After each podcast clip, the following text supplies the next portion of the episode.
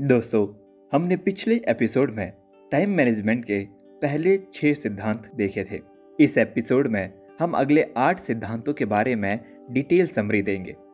तो चलिए इसके बारे में सुनते हैं।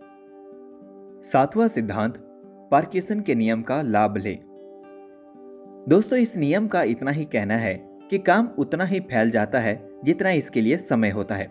यानी, हम ही तय करते हैं कि कौन सा काम कितने समय में होना चाहिए।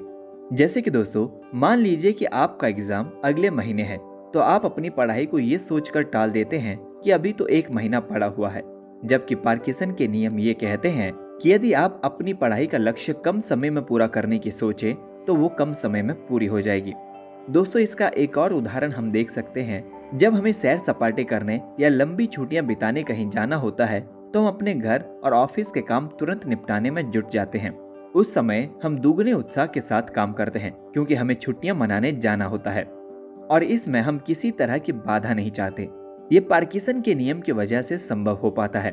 दोस्तों, यहाँ ये जानना बहुत ज़रूरी है कि आप कौन सा काम कर रहे हैं, क्योंकि काम ही तय करता है कि आपका समय फैलने वाला है या सिकुड़ने वाला है।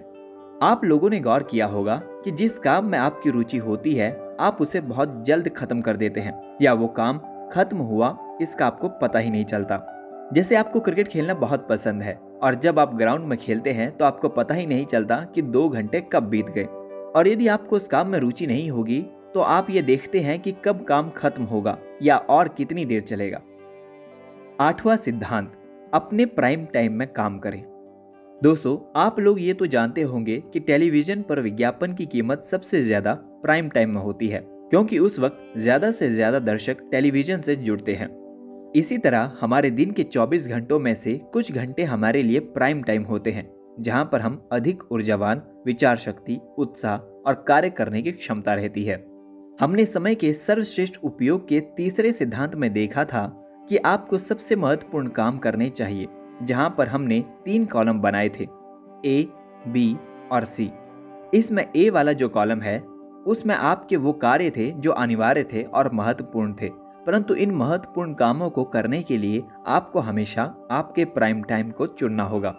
दोस्तों, इस सिद्धांत में हमें ये भी बताया गया है कि समय की मात्रा और गुणवत्ता दोनों अलग चीज़ें होती है। कई बार ऐसा होता है कि हमें समय की मात्रा अधिक होती है, परंतु उसका आउटपुट कुछ नहीं निकल पाता। और कई बार तो एक घंटे में इतना कुछ हो जाता है जो आमतौर पर एक दिन में भी नहीं हो पाता। इसे ही हम समय की गुणवत्ता कहते हैं। इसीलिए आपको हमेशा समय की मात्रा के बजाय समय की गुणवत्ता पर ज़्यादा ध्यान देना चाहिए। नौवा सिद्धांत, स्वयं को व्यवस्थित करें। दोस्तों, हम सभी ये जानते हैं कि कोई भी अव्यवस्थित चीज़ हमारे लिए मुश्किल या बाधा खड़ी कर सकती है, और फिर उसे व्यवस्थित करने में हमारा समय बर्बाद होता है।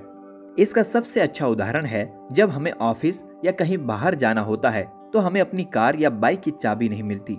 और जब हम उसे ढूंढते हैं तो हम बहुत ज़्यादा फ्रस्ट्रेट हो जाते हैं, चिढ़ जाते हैं, जिससे हमें जहाँ जाना होता है, वहाँ के कार्य से भटक जाते हैं।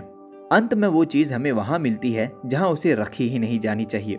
इसका मतलब ये होता है कि हम उस चीज़ को व्यवस्थित ढंग से नहीं रख पाए, जिससे हमें बाद में समय बर्बादी के रूप में भुगतान करना पड़ा। अव्यवस्था का एक और रूप है, आवश्यकता से अधिक भोजन करना या कम भोजन करना। अधिक भोजन के बाद हम सुस्त पड़ जाते हैं और हमारी ऊर्जा में कमी आ जाती है। और कम भोजन करने से हमें कमज़ोरी आ जाती है, सिर दर्द होने लगता है, थक जाते हैं। और इन दोनों ही वजह से हम पूरी ऊर्जा से काम नहीं कर पाते, जिससे समय की बर्बादी होती है। उसी तरह, यदि हम बिना अपॉइंटमेंट से किसी से मिलने चले जाते हैं तो भी हमारे समय की बर्बादी होती है, क्योंकि आप नहीं जानते कि आपको कितना इंतज़ार करना पड़ सकता है। वैसे दोस्तों, अगर ऐसा हो भी जाए तो आपके पास ऐसे छोटे छोटे काम होने चाहिए जो इस दौरान आप कर सके और समय के दुरुपयोग को उपयोग में बदल सके। ऐसा करके आप समय के चौथे सिद्धांत को उपयोग में ला सकते हैं, जो है यात्रा के समय का अधिकतम उपयोग करें। दसवां सिद्धांत, टाइम टेबल बनाएँ। दोस्तों, जिस तरह हम महीने का बजट बनाते हैं, यानी कि इतने पैसे हम राशन के लिए खर्च करेंगे इतना पैसा रूम रेंट के लिए देंगे, इतने पैसे हम यात्रा के लिए खर्च करेंगे, इतने पैसे हम होटल में खाना खाने के लिए खर्च करेंगे, आदि बनाते हैं। वैसे ही हमें अपने दिन का टाइम टेबल बनाना भी ज़रूरी है। टाइम टेबल दो तरह के होते हैं, एक पूर्ण टाइम टेबल और दूसरा संक्षिप्त टाइम टेबल।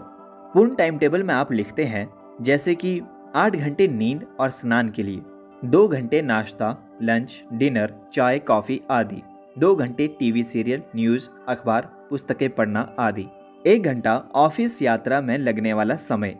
दो घंटे पारिवारिक जीवन। एक घंटा सामाजिक जीवन। आठ घंटे कामकाज, नौकरी या बिज़नेस। संक्षिप्त टाइम टेबल में आप पूरे दिन की योजना नहीं बनाते। आप सिर्फ़ अपने कामकाज या बिज़नेस के घंटों की योजना बनाते हैं। जैसे मान लीजिए, आपका काम का समय सुबह नौ से शाम छह बजे है। तो आप नौ से एक बजे तक काम करेंगे, एक से दो लंच करेंगे, दो से छह काम करेंगे। और यदि काम बढ़ जाए तो वो समय छह से आठ हो जाएगा। इससे आपको बाकी समय की जानकारी नहीं रहेगी और आपका काफ़ी समय बर्बाद हो जाएगा। ग्यारहवा सिद्धांत, कर्म में जुट जाए। दोस्तों, हम सभी जानते हैं कि बिना मेहनत के, बिना कर्म के हमें फल नहीं मिल सकता। परंतु आश्चर्यजनक बात यह है कि ये जानते हुए भी हम मेहनत से मन फेर लेते हैं अलग अलग तरह के तर्क देते हैं। कभी ये करने के लिए वो नहीं मिला तो कभी वो करने के लिए ये नहीं मिला। देखा जाए तो काम के सिवाय हम सब कुछ कर लेते हैं। ये हम इसीलिए भी करते हैं क्योंकि हम स्वभाव से आलसी होते हैं। हमारा मन इंटरटेनमेंट की तरफ़ ज़्यादा होता है। हम भूल जाते हैं कि सफलता की राह मुश्किलों से भरी होती है, जिस पर चलने के लिए हमें कड़ी मेहनत करनी पड़ती है, और उस कड़ी मेहनत के लिए हमें समय को बाँध कर रखना होता है। अगर आपको अपने लक्ष्य तक पहुँचना है तो आपको अपने मूड को काबू में रखकर अपने कर्म को अंजाम देना होगा।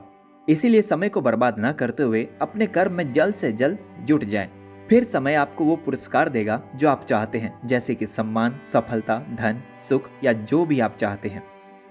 बारवा सिद्धांत, अपनी कार्य क्षमता बढ़ाएँ। दोस्तों, जब आप नई नई मोटर बाइक सीखते हैं, तब आप उसे चलाने के लिए डरते हैं। आपको किसी के सहारे की ज़रूरत होती है, जो आपको बता सके। ऐसा इसीलिए होता है, क्योंकि आप उस वक्त मोटर बाइक के पार्ट्स, जैसे कि ब्रेक, क्लच, स्टार्टर आदि को समझना शुरू करते हैं। और ये सीखते हैं कि उसे कैसे बैलेंस किया जाए। रोज प्रैक्टिस करने के बाद कुछ दिनों में आप मोटर बाइक चलाना सीख जाते हैं।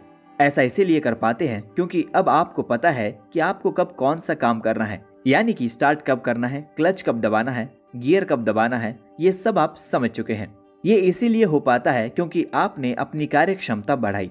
आप जब भी किसी भी क्षेत्र में कोई भी काम कर रहे हो तो उसमें लगातार सीखते रहें। नए नए उपायों को आजमाना शुरू करें, जिससे आपकी कार्य क्षमता बढ़ती रहे। कार्य क्षमता बढ़ाने के लिए आपको इच्छा और ज्ञान दोनों की आवश्यकता होगी, क्योंकि जब इच्छा होगी, तभी आप उस काम में मन लगा पाएँगे और उस कार्य को किस तरह आगे बढ़ाया जाए, इसके लिए आपको ज्ञान की ज़रूरत होगी।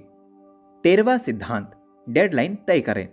दोस्तों, ये सिद्धांत हमारे जीवन में आए दिन आता रहता है। फिर चाहे वो हम खुद से करें या फिर ज़बरदस्ती से हो। आप लोगों को याद होगा कि जब बचपन में टीचर हमें होमवर्क देती है और अगर वो होमवर्क डेडलाइन के अंदर खत्म नहीं हुआ तो आप लोग जानते हैं कि टीचर क्या हाल करती थी। वैसे ही अगर ऑफ़िस में बॉस ने दिया हुआ काम डेडलाइन के अंदर खत्म नहीं हुआ तो वो किस तरह से गुस्सा करते हैं। परंतु दोस्तों, ये वो काम है जो हमसे ज़बरदस्ती डेडलाइन के अंदर खत्म करवाए जाते हैं। पर अगर यही सिद्धांत आप खुद अपने जीवन में इस्तेमाल करें तो आपके बहुत से काम समय से पहले खत्म हो जाएँगे और आप चिंता मुक्त रहेंगे। बहुत सी कंपनियाँ सिद्धांत को अपनाती हैं। आप लोगों ने सुना होगा कि आमतौर पर बीमा कंपनी या कार कंपनियाँ विज्ञापन देती हैं। यदि आप इसे अभी खरीद लेंगे तो फ़ायदे में रहोगे, क्योंकि एक महीने बाद इनके प्राइस बढ़ने वाले हैं। इसीलिए आप भी अपने जीवन में हर काम के लिए एक डेडलाइन तय करें और उस पर अमल करें। चौदवा सिद्धांत, समय खरीदना सीखें। हाँ मैं जानता हूँ कि आपको ये थोड़ा सा अटपटा लगेगा। कि हम समय कैसे खरीद सकते हैं। हम समय को डायरेक्टली तो नहीं खरीद सकते, पर इनडायरेक्टली हम समय को खरीद सकते हैं। जरा सोचें कंपनी का मालिक प्रोडक्ट उत्पादन नहीं करता, उसको बेचता नहीं, उसका प्रमोशन नहीं करता, फिर भी मुनाफा उसी को होता है। कंपनी का मालिक कर्मचारी को तनख्वाह देकर उससे अपना मन चाह काम करवाता है, यानी कि वो कर्मचारी का समय अपने लिए खरीद लेता है। जैसे कि हमने पिछले एपिसोड में पता लगाया था कि आपके एक घंटे का मूल्य एक सौ है। मान लीजिए, आपको अपने घर का बिजली का बिल भरना है। अब आपको वहाँ आने जाने का और लाइन में खड़े रहने का समय एक घंटा लगता है।